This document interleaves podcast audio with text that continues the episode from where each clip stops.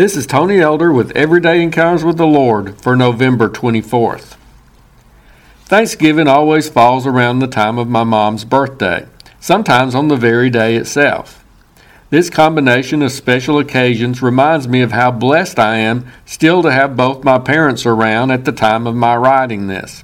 And I'm thankful that they're doing as well as they are at this stage of their lives. I hope we've all been taking some time this season to focus on the many ways God has blessed us. As we've done so, I also trust that we didn't simply express our thanks for the things of life.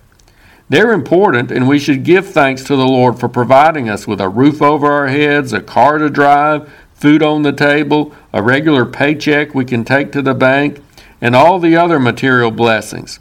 But let's not forget that one of our greatest blessings of life involves the people whom God has given us. Some of our greatest treasures are the family, friends, and fellow believers in our lives.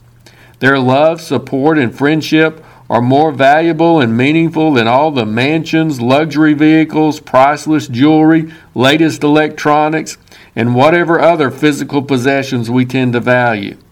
If those people weren't around, we'd miss them so much more than those prized material things.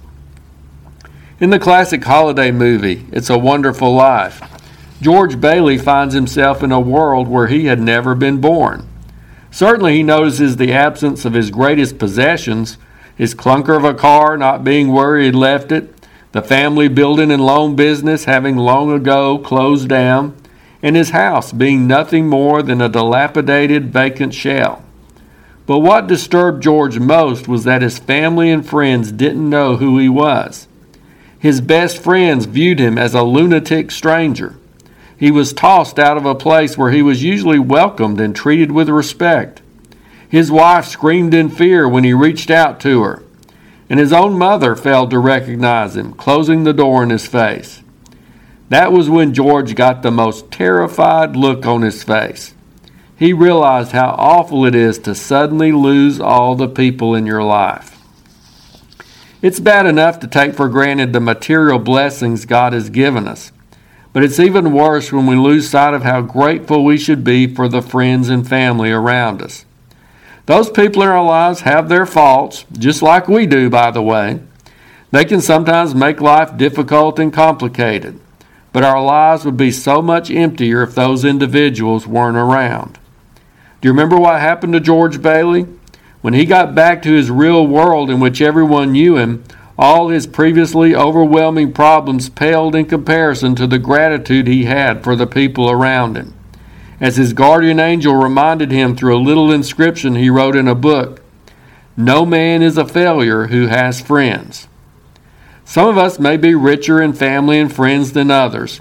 Some of us may be missing loved ones who are no longer here but we all have people around us for whom we can be grateful. And if we know Christ as our Savior, we're part of a wonderful family of believers that we can enjoy both now and throughout eternity. So don't take the people around you for granted. Be thankful for them. It would be a much different world without them.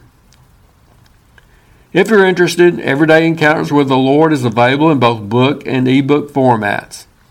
And now I pray that you'll encounter the Lord today in your own everyday experiences.